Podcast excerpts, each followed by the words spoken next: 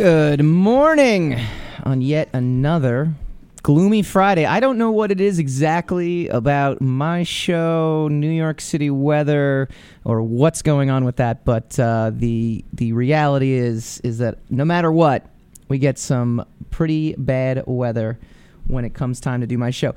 Uh, nothing horrible, nothing like snow. Although I think there is snow in the uh, in the forecast for this weekend. Yeah, I know. Let's uh, let's pray that it doesn't go. So I want to welcome everyone to Secrets of the Sire. We are a weekly uh, talk radio show dishing on pop culture, comics, movies, TV, music, and more. Comics, especially. That's my background. Been a comic creator for past 15 years. Worked at Wizard Entertainment, uh, doing stuff there. Zenescope, I've written for. I've done stuff for Image Comics, and I've self published my own comic book called The Sire, a critically acclaimed indie that's still going strong, which is where our name comes from. Always nice to kind of give the lay of the land to some folks joining us. We got people calling and or joining us from all over the world, which is awesome. Uh, it's always great. Uh, we are live on Periscope at Michael underscore Dolce, D O L C E, like the candy, like the handbag, all that fun stuff. Catch us on Twitter, Periscope at that handle, and you now, and we're now on Blab.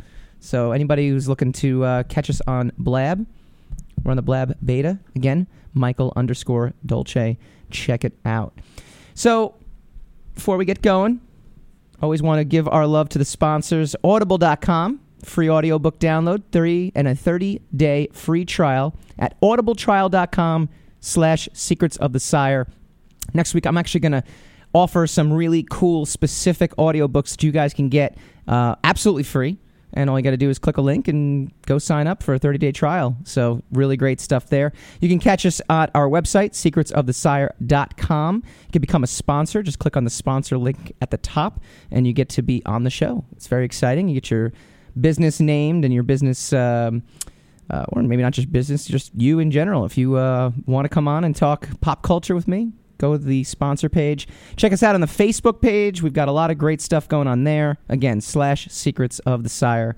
I think we've done enough self promoting for the day so far. Okay, so we talked about the movie trailers. We talked about Dark Knight Returns. We talked about everything except the actual movie itself. First, I have to give props to the internet. Amazing job not giving away the ending to Batman v Superman, which I will now give away right now. No, I will not. I'm gonna I'm gonna continue the tradition of being a spoiler-free review. Um, the ironic part is, though, based on our conversation last week, the movie trailer gave away about 75% of the movie. So anything I do talk about, you will be able to see in the movie trailer or at this point it's a week old. So i think at this point you can kind of chalk up um, you could chalk the um, success of the movie or the lack of success or whatever the case is. I think a week has passed. Uh, it's, it's enough time for at least folks to have seen the movie trailers i think at this point. So you know who the major players are. You know batman. You know superman. You know they're going to duke it out a la dark knight returns. You know lex luthor's in it. Uh, you know that he has a creation and I'll stop right there in case you haven't seen the movie trailer, that he unleashes on both Batman and Superman, and Wonder Woman joins the show. And there's some other guest cameos and appearances that go throughout the movie. That's pretty much the spoiler free I'm going to give you. I'm going to give you the lay of the land. I'm going to talk just around those particular characters, those particular topics. And again, I'm going to not give away the ending. First things first, Got to give a big round of applause to Ben Affleck. Ben Affleck, I know. Sam, my engineer, my trusty engineer, here every single week with me, um, bringing us live. By the way, would love to hear what you guys think. So if you want to call in live, the hotline is 877 480 4120. Uh, yeah, Ben Affleck, awesome. Got to be honest with you. I, we had a question last week as to whether or not um, Ben Affleck's casting was a was a problem, right? Was it was it going to be an issue having Ben Affleck uh, join this this comic book universe? And I got to be honest with you, yes and no. Uh, the yes part is no matter what, he has a famous face. Uh, there was a there was a soundtrack to a movie a few years ago. Uh, don't remember the the movie name off the top of my head. It was kind of like a small indie, and it had Eddie Vedder do the entire soundtrack. And then at the very end, it's not Into the Wild. I know all you uh, um, you know music buffs are like, oh, it's Into the Wild, it's Into the Wild. No, no, no. He actually did another soundtrack for another movie, and about two months before the movie was supposed to be released, the director said, you know what? At the end of the day, I can't use this because no matter what, this entire movie sounds like Eddie Vedder now, and it, and it's got a specific sound to it. And he said, no matter how beautiful the music was, he's like, I, I can hear it, and I feel like it's it's going to actually take away from the film rather than add to it. And he regrettably, and he said regrettably, you know, had to pull the soundtrack and and kind of use alternate you know alternate music uh, selections in order to, to uh, make that happen. Now in this particular case, Ben Affleck could have easily, you know, kind of went the same way, right? I mean, it's this is Ben Affleck, right? This is Reindeer Games and Gigli and Daredevil, and I'm naming his horrible movies, but it's a great segue into his better, you know, resurgence that he kind of, you know, has had in the past five to seven years now, where he has transformed himself from a I don't want to be as harsh to say as a joke of an actor, but he was. He was kind of a, he was a punchline. I'll say the punchline is a much um, nicer way of saying joke. He was a punchline of an actor, and then he transformed himself through a series of director, di- directorial debuts and his Oscar-winning movie Argo to the point where Ben Affleck is kind of a cool actor, director, creator now. He's kind of he's actually research, you know, uh, reanimated his own career better than I don't say better than he's more relevant than Matt Damon I think right is right now. So the yes into the no. Yes, I was a little hesitant to see him in that role, um, but no, I was willing to give him a chance because he has earned his credibility back, and he delivers. He absolutely delivers in this film. He is Bruce Wayne. He wears the anguish of Bruce Wayne's family getting killed right on his sleeve, and he and he brings it. He really does. He brings it to the movie. So that's the that's the first you know thumbs up on it. Uh, big thumbs up for Wonder Woman. I thought Gail Gadot was pretty awesome as well. Uh, ben Affleck is a good Batman. We do have some Periscope peeps joining us, and I do appreciate. Yeah, I agree. I think Ben Affleck is a tremendous, tremendous Batman. So he did a great job there. Um, I'm going to also say Gail Gadot also pretty damn awesome. You know, pretty pretty spectacular. Um, you know, she does a great job of coming on. She's in the in the in the promotions for this movie. In the promotions for the movie, you see her a lot, so you kind of think she's going to have this huge, huge role, and she does. You know, I don't want to take away her role, and everyone is kind of saying like, well, you know, she kind of stole the show, and in a way, she does. But I got to give credit to both Zack Snyder for handling it really well. I thought that he handled um, having Wonder Woman in there for the first time. This is her first big screen debut. I mean, that's in and of itself is a pretty extraordinary uh, circumstance, and he and he handles it really well. He handles Wonder Woman's appearance well. He handles her interaction with first Bruce Wayne before she ever interacts with Batman, before she ever interacts with Superman you know, she definitely does a great job there. Got to give props to Amy Adams, too. Terrific Lois Lane. The supporting cast, tremendous. Uh, I mean, Morpheus uh, as the Daily Planet uh, leader is always great. Uh, that's my that's my shout out to the Matrix. I'm sure everyone knows what I'm talking about. Um, if you're catching us on Periscope, we had a, a, quick little downtime, but we are now back up on live on Periscope at Michael underscore Dolce. So great for uh, Morpheus. He did a great job. Great for Gal Gadot. She did a great job. Great job, Ben Affleck. you know, Henry Cavill, I could go either way. I actually think he looks the part. Um, I think that if he was given a better script, that also, you know, in either movie, in the Man of Steel movie or in this movie, if he wasn't trying to like not be Superman, if he was actually trying to be Superman, it would be really great. Um, that's a debate for another time. Obviously, Man of Steel very heavily debated because it was so dark and gritty and this guy was like wandering around. He was kind of like an angsty it's kind of like angel from buffy. That's essentially what he really was in man of steel. And he continues to be this like somber like oh i'm an alien i don't belong but i'm trying to do good. Why don't these people realize i'm trying to do good and help me out? And it's it's you know whatever. It, that's i don't blame henry cavill for his performance. I blame uh, how they're trying to portray Superman in this particular um, film. So that's you know basically exactly what you know my take on the characters are and, the actors that portray them. I think they all knock it out. I think Jesse Eisenberg is fantastic.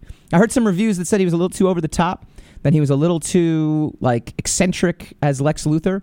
But again, I think the performances fantastic. Uh, overall, very engaging. I could not take my eyes off the screen from the minute the credits rolled. Now I got there a little bit late because I was driving and hit some traffic, but I got in just you know. But there's like 28 minutes of previews anyway, so who cares? So it, really fantastic. We got. I couldn't take my eyes off the screen. So when someone asks me, "What do you think of the movie?" my first reaction is, "It is one of the most beautifully shot, most visceral, most just engaging films, comic book films especially that I've ever seen." Add the cherry on top, that this is Batman, Superman, and Wonder Woman on screen for the first time together ever. I mean, we just got a, a really cool Batman with Christian Bale. We just got a debatably cool Superman in Henry Cavill, and now you can kind of see. I mean, it's just it's just total eye candy. It is one of the best movies from a visual standpoint, from an action standpoint. The action is tremendous. The everything about it is just tremendously visibly gorgeous. Gorgeous and riveting and engaging and I couldn't take my eyes off it and again, could be my comic book background, could be, you know, something else. Wonder Woman's theme music playing. There we go on Periscope. Very true. She was fantastic. She was really great. And please, every Periscope peeps, please chime in as well. Be talking a lot of comments, uh, be airing a lot of comments on air. We actually got a lot of comments on our Facebook page and our Twitter page. Thanks to all my comic book peeps out there um, who chimed in because we've got some other questions to go. But the review's not over. So, did I like Batman Superman? Yes. Did I think Batman Superman was a good movie? No. I don't quite think it was.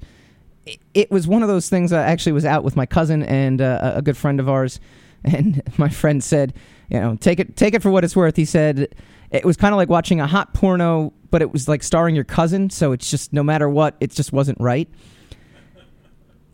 and we both kind of looked at each other and goes that was kind of like a roundabout way of saying it but man that actually is exactly right like we wanted to be so into this and it was so i mean it, it just had all the groundworks for it but in the end it was just not right it just was not right so why was it not right well when we come back after break i'm going to break down exactly why i just didn't think batman versus superman was a very good movie it was visually a great experience, though.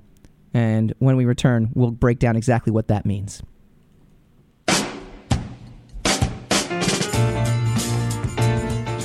You're listening to the Talking Alternative Network.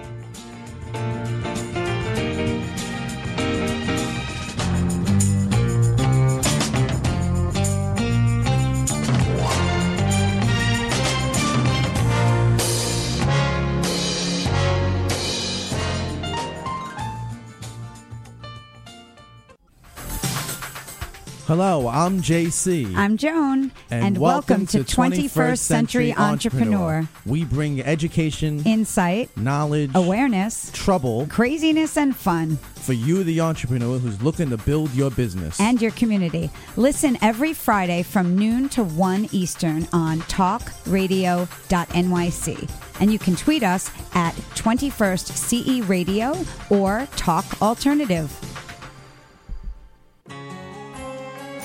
Talking Alternative Radio, 24 hours a day.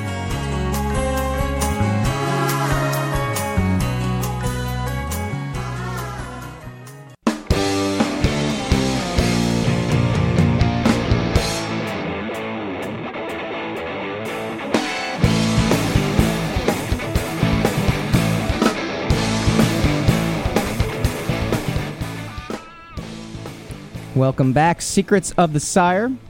We're on every week this this time, 11 a.m. Eastern Standard Time. We're broadcasting out of New York City, right around uh, Columbus and Amsterdam Avenue. Really cool stuff.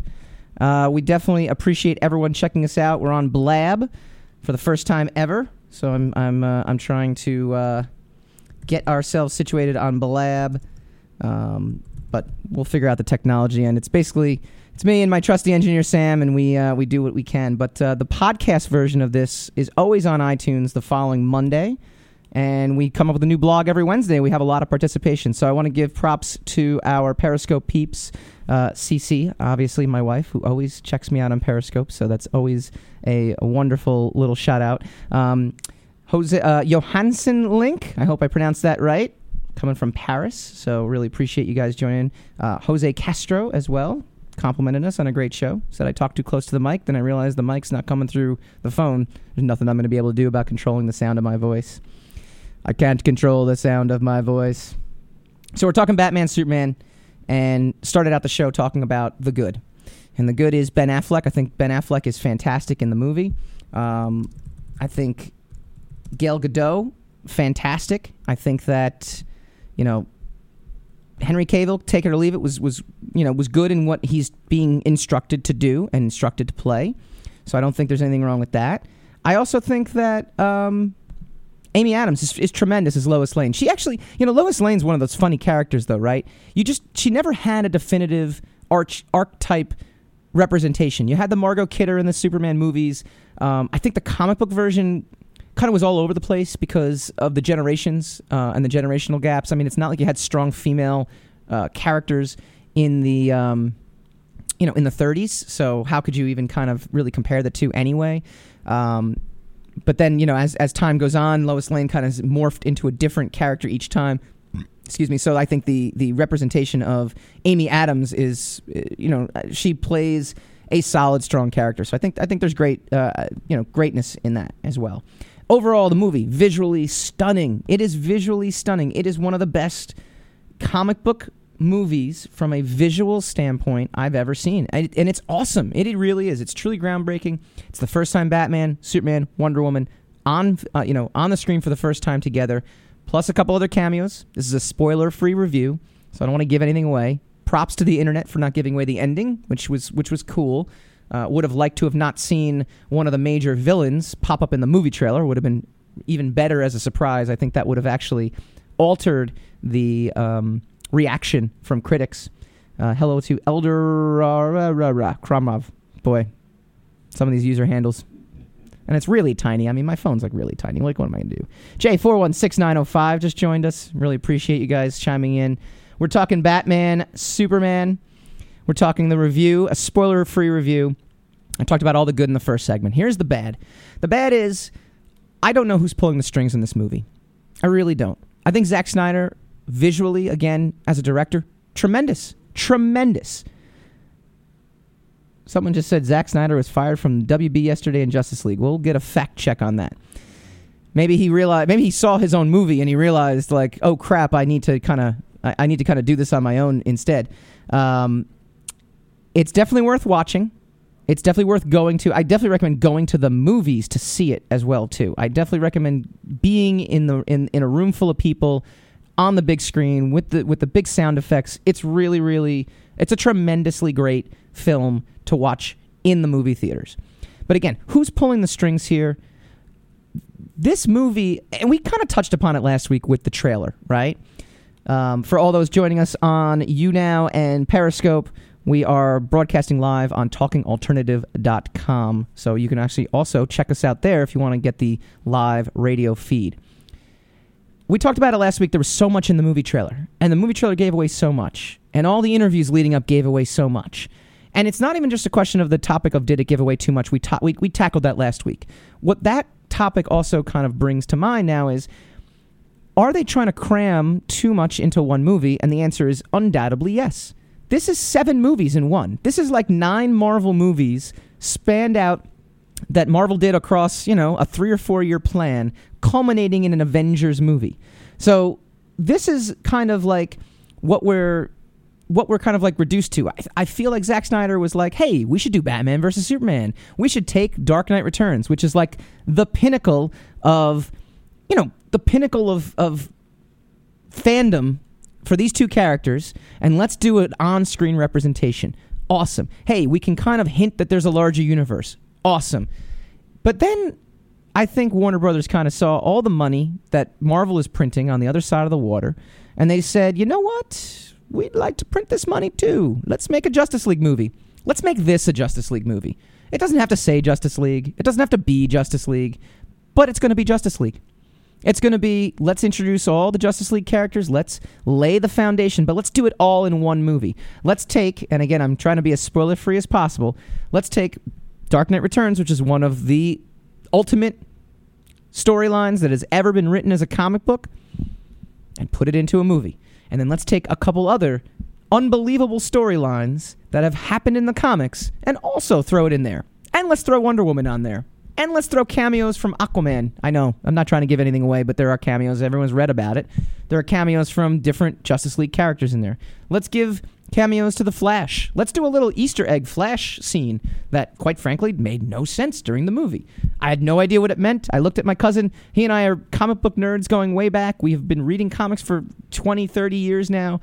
We had no idea what that what that little thing in the middle of the movie was. But we know it's going to probably be explained in Justice League and it's probably going to be explained in Wonder Woman. But in the context of a movie, when I f- first started watching, you had me. You had me at this movie. It opens up with Bruce Wayne. It opens up with Bruce Wayne in Metropolis when Man of Steel is happening and the big chaotic battle between Zod and Henry Cavill's Superman character. You know, again, trying to be a spoiler free, but I got to lay some groundwork for why this thing captured me.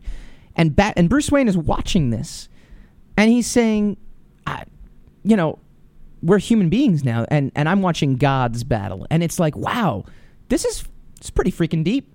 This is pretty awesome. Like he's actually touching upon these really deep things that are going on, and Lex Luthor's character kind of also.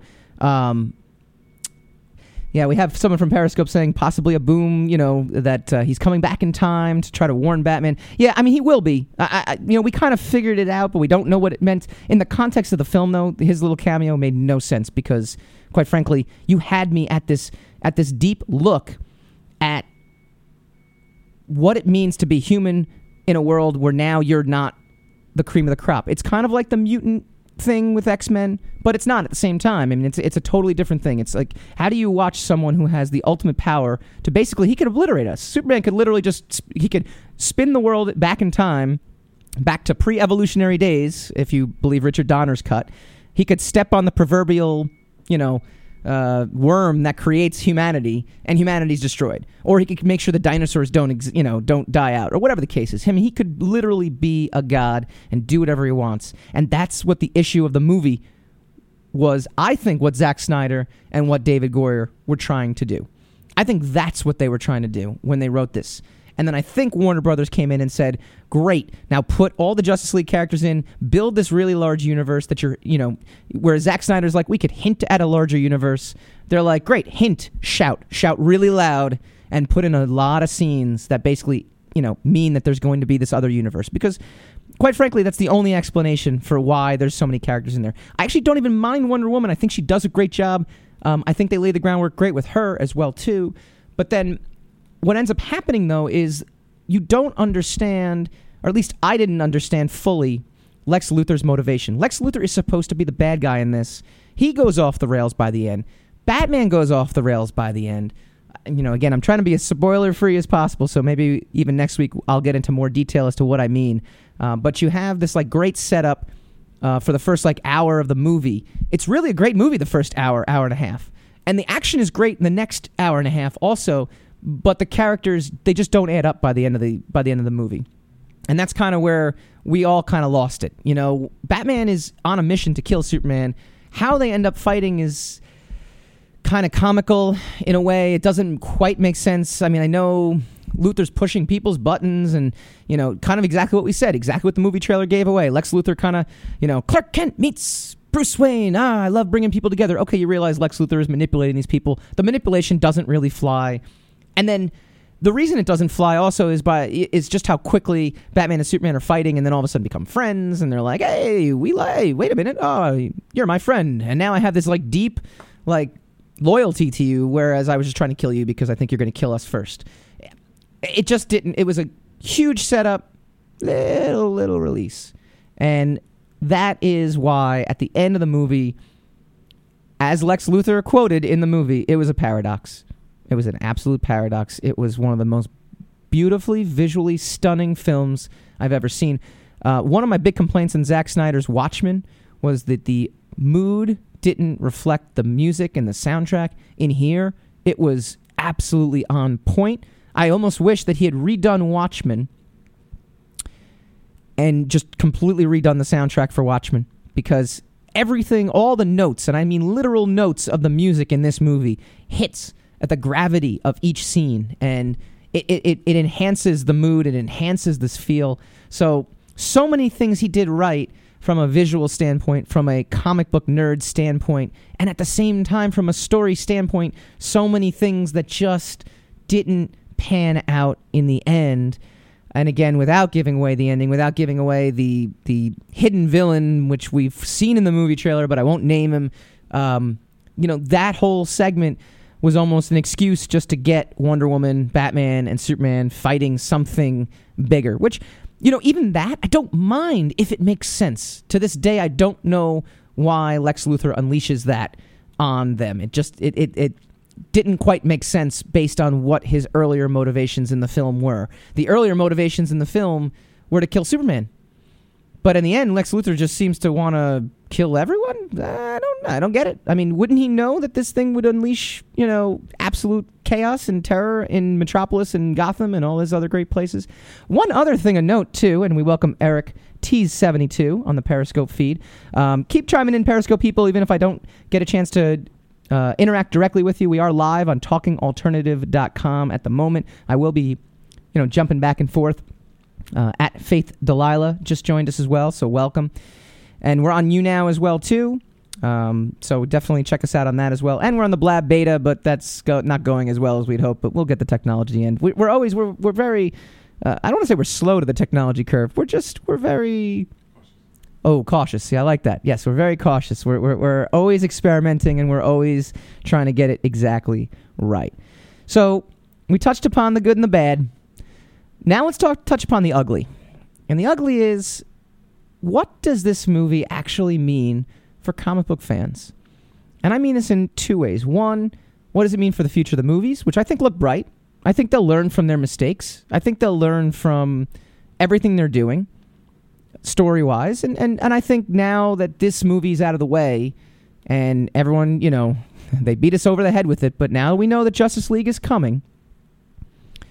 Maybe they can tell a cohesive story in Justice League that, that kind of makes sense. I'm sure Darkseid will be the villain or some sort of, you know, ethereal threat, some some sort of like, you know, big gigantic threat. So maybe that will be, you know, what it is uh, going forward in Justice League. So that's that's the one future. But the other future for me is what is this what do these movies actually mean for the comic book fans out there? Because all of your comic books are now being completely relaunched and in some cases destroyed to fit with this new movie timeline. So we'll talk about that when we come back.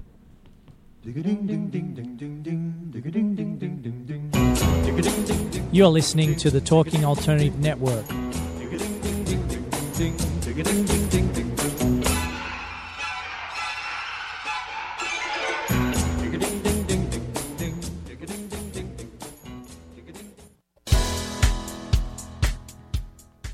Hi, this is Rob Kay. And I'm Callie Alpert. Are you looking for a show where people talk about real stuff like life, love, the pursuit of being yourself? Well, then you have come to the right place because the Rob and Callie show is doing just that.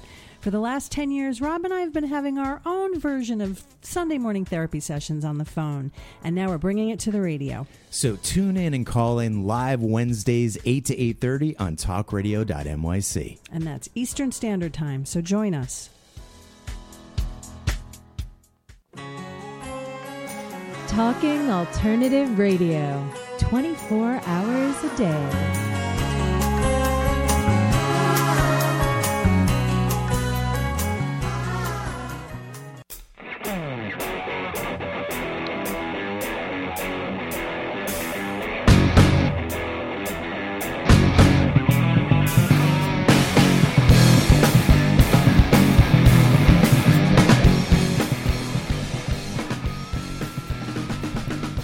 Stars around the sky, shadows paint the corners of my. Oh man, I got to get that stuff on SoundCloud.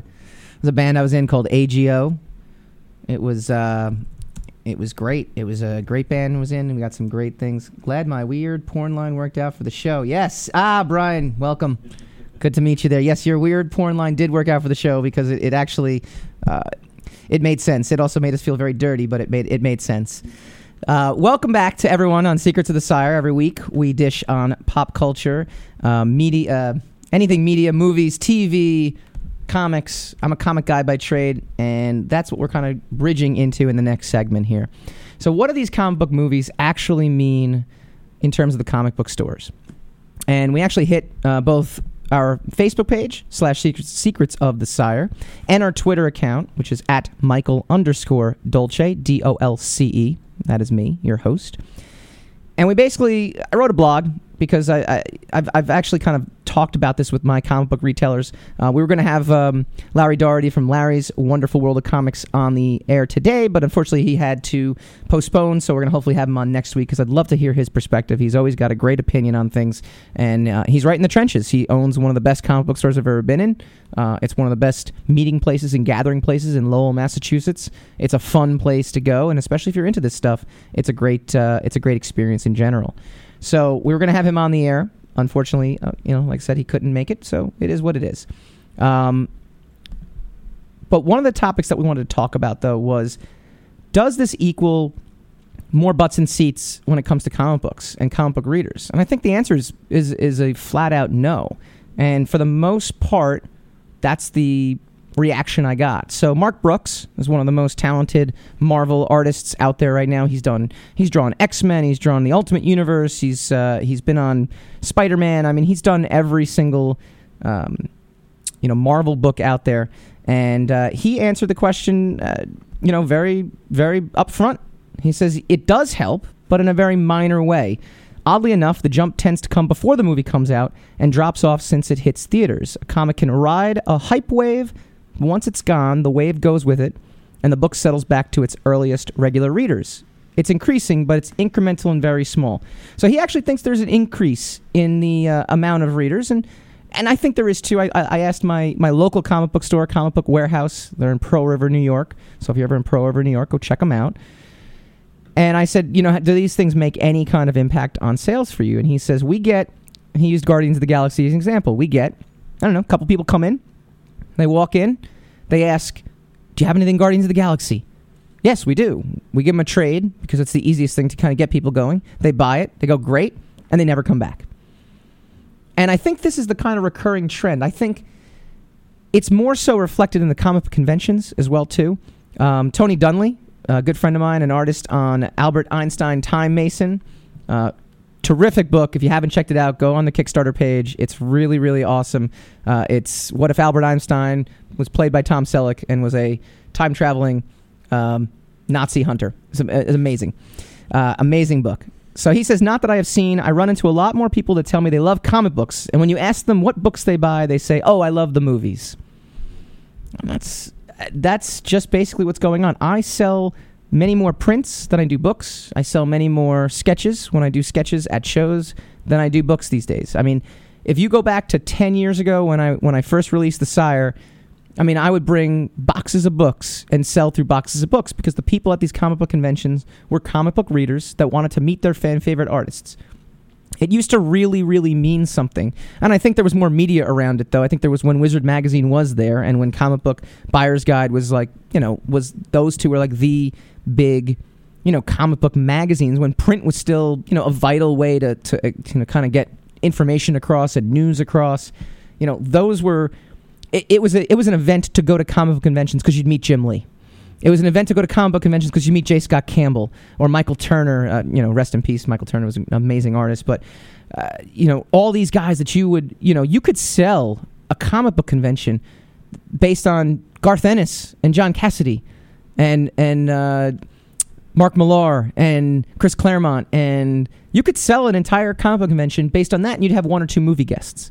I remember back in 2005, we actually had Christopher Nolan, and I don't know if Christian Bale was there. I can't remember if he was, uh, but I know Christopher Nolan was there answering questions about Batman Begins, and he was like the highlight of Wizard World Chicago in 2005. There's no question. They obviously build, you know, build the whole show around that. Uh, but the majority of people that were coming to those comic book conventions. Remember, 2005. I mean, comic book movies. You had your Spider-Man movies, you had the X-Men movies.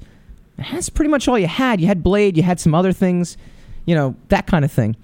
But you also you don't necessarily have that today. Now you have. I mean, Wizard World as an organization has built their entire conventions around come see the X Files stars, come see the stars from Arrow, come see the stars from Flash.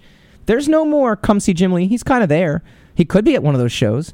Come see the cast from Avengers. Stan Lee is still an he's an icon, so he kind of falls into that category. He's also on his last run, but we say that every year, and he's still going. And I actually applaud him for 92 years old, and he's still like kind of making his rounds around. Awesome, like just in general, that's just an awesome thing. We're broadcasting live on TalkingAlternative.com every Friday, 11 a.m. Eastern. It goes to podcast uh, every Monday on iTunes. You can just search "Secrets of the Sire" S I R E. Getting back to it though. I don't. I don't think it, it equals success. Like I just don't think it equals comic book success uh, when all is said and done. Had some great uh, tweets. The illustrious Q on Twitter. You know, he uh, he actually agreed, but he wanted to point out that two problems are not mutually exclusive. First, films create expectations in the minds of the movie audience for the comics. Comics don't match the experience. Thus, it could be argued that the books are garbage, regardless of how good they are for the movie audience. It's true. I think it's a great point. So we thank you for chiming in on the Twitter page at Michael underscore Dolce.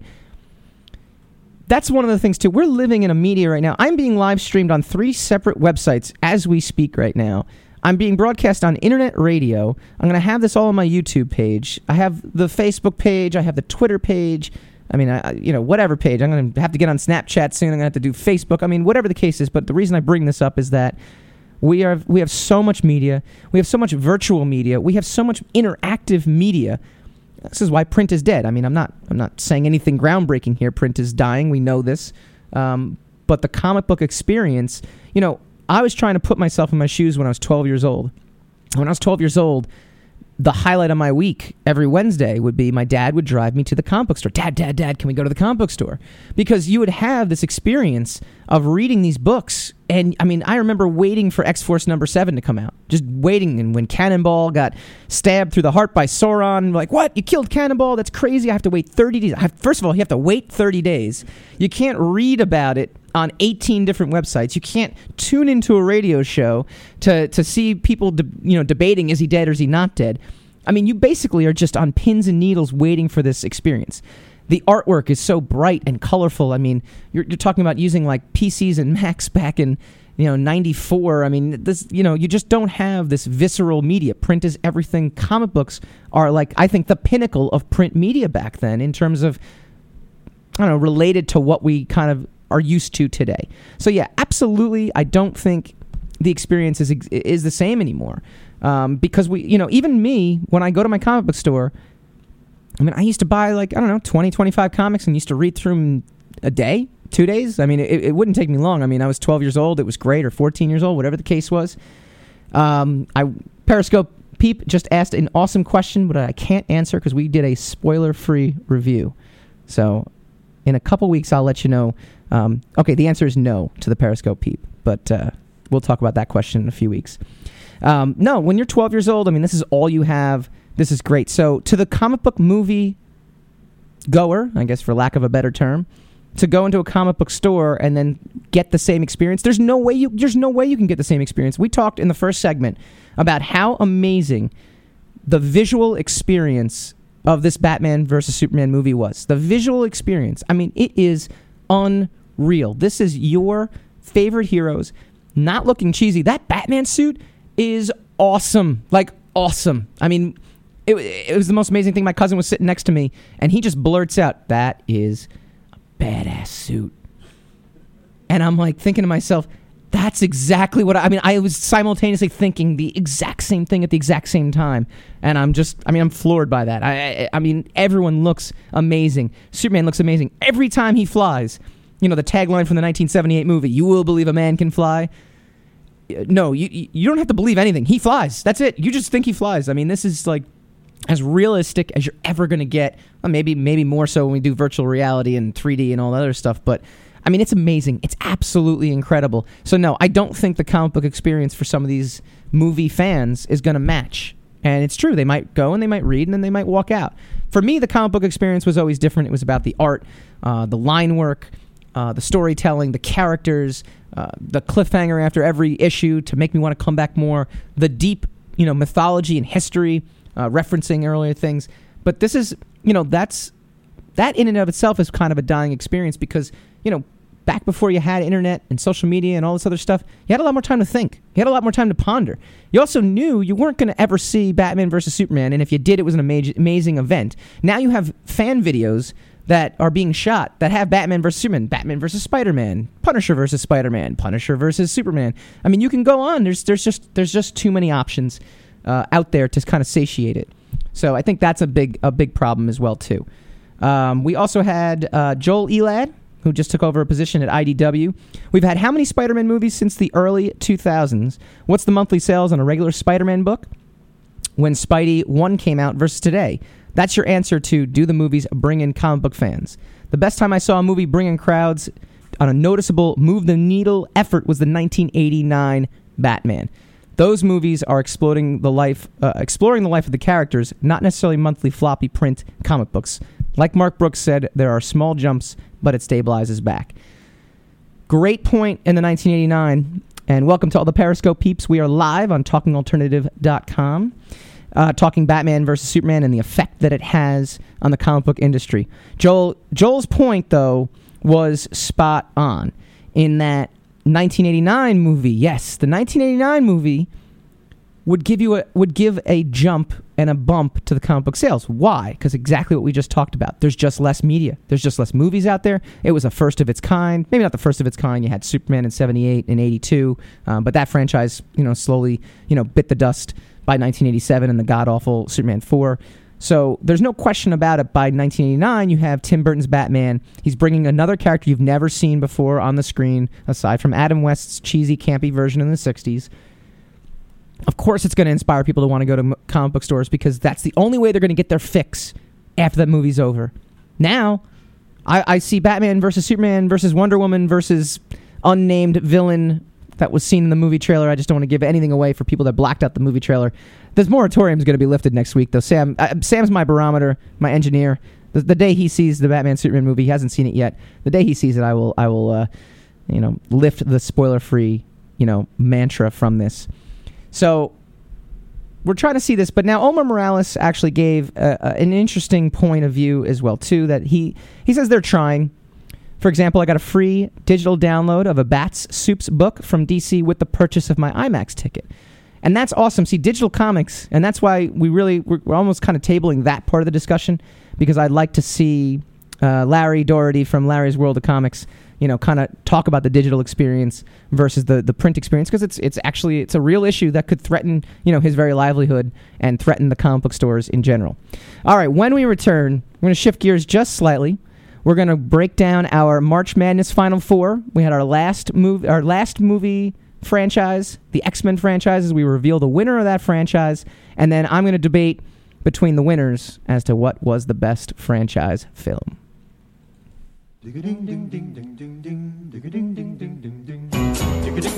You're listening to the Talking Alternative Network.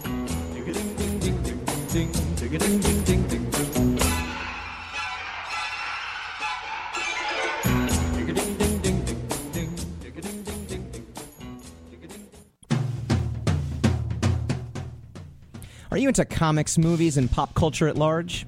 What about music and storytelling? Then you're in for a treat. This is Michael Dolce, your brand new radio host on talkradio.nyc. I've been professionally writing and drawing comic books, screenplays, and music articles for over 15 years. Catch my new show, Secrets of the Sire, Fridays at 11 a.m., and get the inside scoop on the pop culture universe you love to talk about. For more info, go to secretsofthesire.com right now.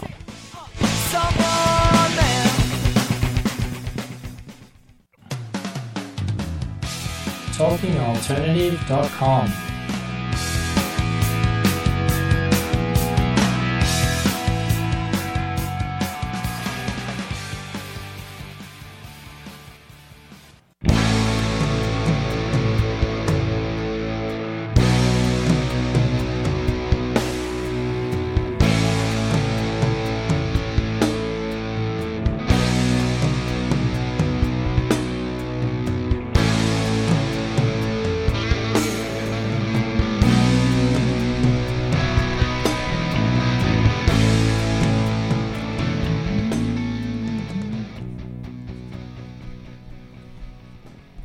Welcome back, Secrets of the Sire.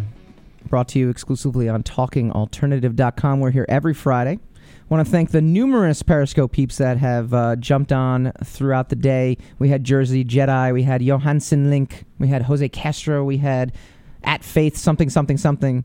We had my wife, CC one seven something something something. I just I just have terrible vision, and it's a very small screen. But we thank you for joining us and chiming in. Um, we've had Periscope people ask us questions. Uh, one asked a very specific plot point question, which I won't answer. I did say the answer was no, but I won't say what the question was um, because I don't want to spoil it for anybody that it still hasn't seen. It's only a week old. Uh, Todd Sliss actually chimed in and asked, "What do you define as successful?" Um, because I said that Batman vs Superman was a huge success, and it was. It was a box office success. 170 million, I think, in the opening weekend. Uh, broke Easter sales records. Um, Warner Brothers did a great job of, you know, basically, you know, tracking this and and making it, um, you know, making it great. Now, there's some Periscope person actually chimed in and said Bat, uh, Zack Snyder got fired from uh, Justice League. However, I am looking and looking and looking, and it's basically fans petition for Zack Snyder to be fired. Do you think Zack Snyder should be fired? I'm gonna even check the news section. Look, if it's not on the news section of Google, it's not there. Yeah, fans petition to have Snyder removed. Um, yeah, just tons of tons of that when you look through. So no, um, you know, always got to fact check. I don't I, I don't see why they would fire him either. I mean, look, it was a visually stunning movie. It did monster sales, so that was to answer Todd Sliss's question. It did monster sales. Why would you why would you be fired? It makes no sense. He seems to be enjoying himself. He seems to really have carved out that niche as the go-to DC DC comic book guy, uh, comic book movie guy. So no complaints there, really. Um, hopefully, now that we've got this one, you know, prelude movie out of the way, we can actually kind of move forward with a Justice League movie with a with a plot that makes 100% sense. All right, so we've been running a March Madness bracket all through March. It's April 1st, April Fools. Ha ha. Ooh, maybe that was the April Fools. Zack Snyder fired April Fools. Ha ha. ha. We're all we're all very very very hilarious. That was very hilarious you you Twitter people and you you Periscope people. You got me. I've been fooled. That's my April Fool's voice too. It's um it's not very good. So we've been doing this comic book movie March Madness Final Four franchise bracket, and then I realized that in order to really do this, we'd be going through weeks and weeks and weeks. So we're going to wrap it up today, and first we're going to tell you who the winners of the brackets were to come up before us. We had the Spider-Man bracket. Um, actually, the very first bracket was the Batman bracket, which I thought was actually the most hotly contested one. Um, but the Dark Knight 2008 was the film that reigned supreme. So Batman Dark Knight, the fans think that is the best Batman movie in the franchise to date. Now, again, we did this before Superman versus uh, Batman versus Superman because, and we also did this before X Men Apocalypse. We have all these other films. So we had a Periscope user ask, "What film am I looking forward to next?" Um, I'm looking forward to X Men Apocalypse. I'm looking forward to Civil War equally. I want to see how these two these uh, how these two films do. So that was the winner of the Batman bracket. Was Dark Knight 2008. Superman bracket. That was also that was actually a controversial winner. I was I was shocked, but the fans voted Man of Steel as the best Superman movie, and a lot of people say because the the special effects in the early movies don't hold up. Sure, look, 1978 versus 2013. Somebody said it the other day. It's a 40 year difference almost. 35 year difference. That's crazy. First of all, um, it's a. I mean, it's it's it's a long time. Special effects get better, but if you just watch Batman versus Superman, special effects does not a movie make. Okay, it does not a good movie make. So I was a little surprised at that, but hey, that's why we have fan voting. In the Spider-Man brackets, the original Spider-Man one, which again, not who I would have gone with. I would have gone with I would have gone with Superman two as the best Superman movie, and I would have gone with Spider-Man two as the best uh, Spider-Man movie, and I might have even put that as the best Spider as the best franchise film ever made because I think Spider-Man 2 has it all. I think it I, I think it visibly shows that it learned from some of the areas that it was kind of a little off in the first one. It delivers a kind of like a more wisecracking Tobey Maguire. It has Doc Ock. The special effects back in 2000, I think it was like 2004 no, 2002 actually. Eh, whatever. It one of those. I'll, I'll look it up. But eh, unbelievable for the time. Doc Ock was an amazing creation, um, amazing everything. But people liked the original Spider-Man best. I'm not going to knock it. I think it's also an equally good movie. I just never liked the fact that he would. Um, uh, the the Mary Jane character just was always a little off. Oh, Peter Parker. Oh, Peter Parker. Oh, Peter Parker. You're such a uh, count. How many times she says Peter Parker together? Not just Peter or Parker. I mean, like together, Peter Parker, and you will get drunk if you do a drinking game to that. You will get drunk. Um, hey, if you're in college and you're listening to my show, and you're over 21, we only condone over 21 drinking here. Um, then yes, play that as a drinking game. It, you will get drunk because she just says it over and over and over again. But hey, like I said, the fans vote. And then in our last bracket, we had the X Men region, and this one's this one's kind of cool actually because, again, I think I would have went with X two, but the majority said X Men First Class. X Men First Class actually does a really nice job of picking up the pieces where Brett Ratner kind of flew off the rails. So I think in that regard, I think that it's it's a resurgence. It's a reinvention of the franchise. It's also one of the only non Bryan Singer movies in the X Men franchise. The other one being the Brett Ratner. This one being, um, you know, Matthew Vaughn. Very curious that that's the favorite uh, for the fans, uh, at least in our informal poll. First X Men, no one voted for. Days of Futures Past came in second. Uh, Days of Futures Past, welcome Raja Nightingale to the to the broadcast, talkingalternative.com every Friday, 11 a.m. Eastern. Days of Futures Past was a good movie. Very good movie, actually. I can't I can't knock Days of Futures Past. I think Days of Futures Past um, is very cool, but I think it also brings the glut of superhero movies in the forefront. If they had done a Days of Futures Past movie, I don't know, 10 years ago, five years ago, I think I would have been more excited because it would have been more connected to the comic books. But we've had so many now comic book movies going through now. I mean, once Marvel did it right, it's like the NFL. You know, once one team wins the Super Bowl, all the other teams now try to build their their franchises to match what that team did to make it to the Super Bowl. Like a few years ago, it was like, well, we need to have this like all star quarterback, and then Seattle wins. You know, Seattle crushes Peyton Manning in the in the Super Bowl. It's like, well, we need defense now. We need defense.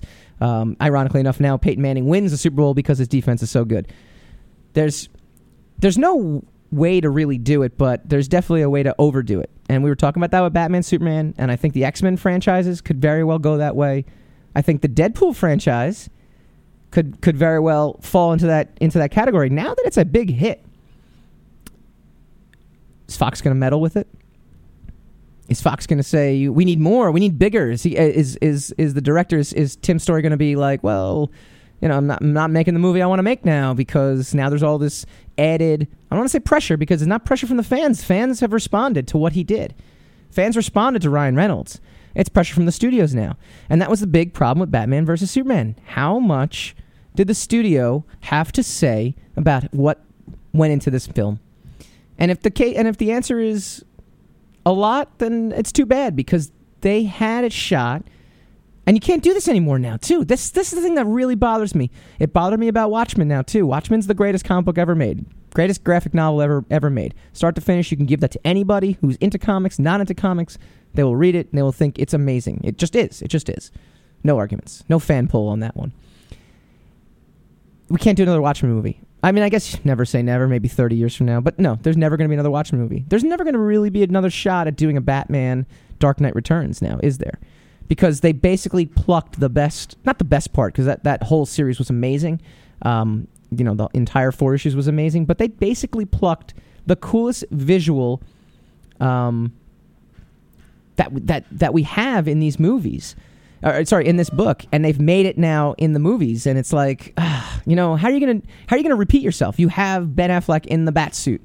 You're not gonna be able to do it now. So you basically kind of squandered the opportunity to do Dark Knight Returns by making this Dark Knight Returns plus Superman plus uh, Justice League plus you know some other stuff that I'm not going to mention. So you you pretty much have ruined everything. Hello to the new Periscope peeps. We are almost signing off though, guys. Tune in 11 a.m. Eastern every week, talkingalternative.com, and you'll be able to join the conversation. Um, you can always call in as well too. We have a, a live call-in number, and that number is 877 480 4120. So definitely welcome all the uh, people that chimed in. I'm going to say out of the four franchises that we limited it to, or we eliminated it to in the final four, in the spirit of the final four, you have Dark Knight, you have the original Spider Man, you have Man of Steel, and then you have X Men First Class. I think the two weakest out of that out of that group to me is X Men First Class and Man of Steel. And we can debate next week on the show. Love to hear your thoughts on it. I'll do a little blog post this week and we'll talk about it. But my ultimate gut feeling is you have Dark Knight taking on the original Spider Man. And that's actually a tougher matchup than you think. It's actually tougher to see which film is better. And I'll say only because they're so different. Spider Man, the original Spider Man movie, first of all, is a breath of fresh air back into, you know, back when it was first released in 2002. I want to say 2002. I might be off on the dates, but whatever. That's a big. That's a a breath of fresh air. It's a cheery movie. It's a positive. It's uplifting. It's got all the you know the archetypes from Spider-Man universe in it. At the same time, The Dark Knight has just. I mean, it has Heath Ledger as the Joker. It has, I don't know, a Batman movie the way you want to see a Batman movie. Batman Begins, as, as I've kind of said before, is just a is a Batman movie in disguise director was kind of like afraid to make not I don't say he was afraid but you know based on how comic book movies had been received up to that point I think his his he kind of backed into a superhero movie. So coming between Dark Knight and Spider-Man tune in next week. I'll let you know what I think is the best out of the two.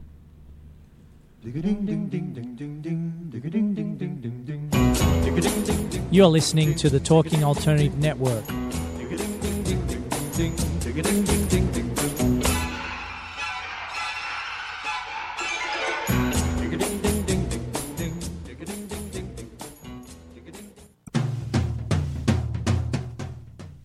Are you into comics, movies, and pop culture at large? What about music and storytelling? Then you're in for a treat. This is Michael Dolce, your brand new radio host on talkradio.nyc. I've been professionally writing and drawing comic books, screenplays, and music articles for over 15 years. Catch my new show, Secrets of the Sire, Fridays at 11 a.m., and get the inside scoop on the pop culture universe you love to talk about. For more info, go to secretsofthesire.com right now.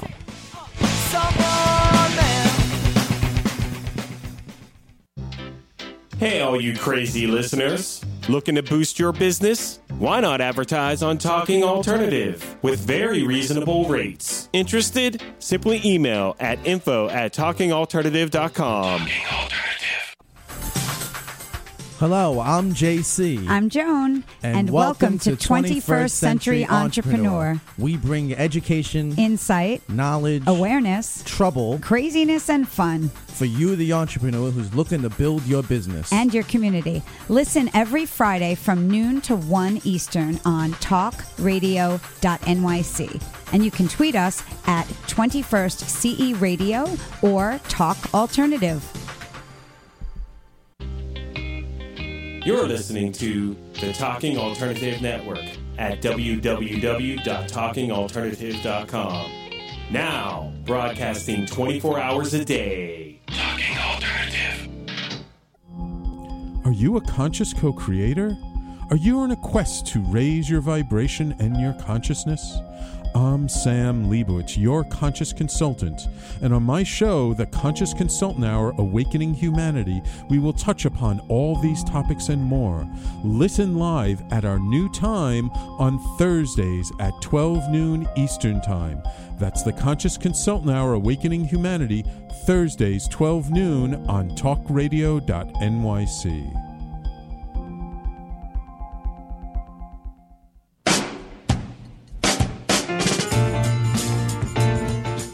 You're listening to the Talking Alternative Network.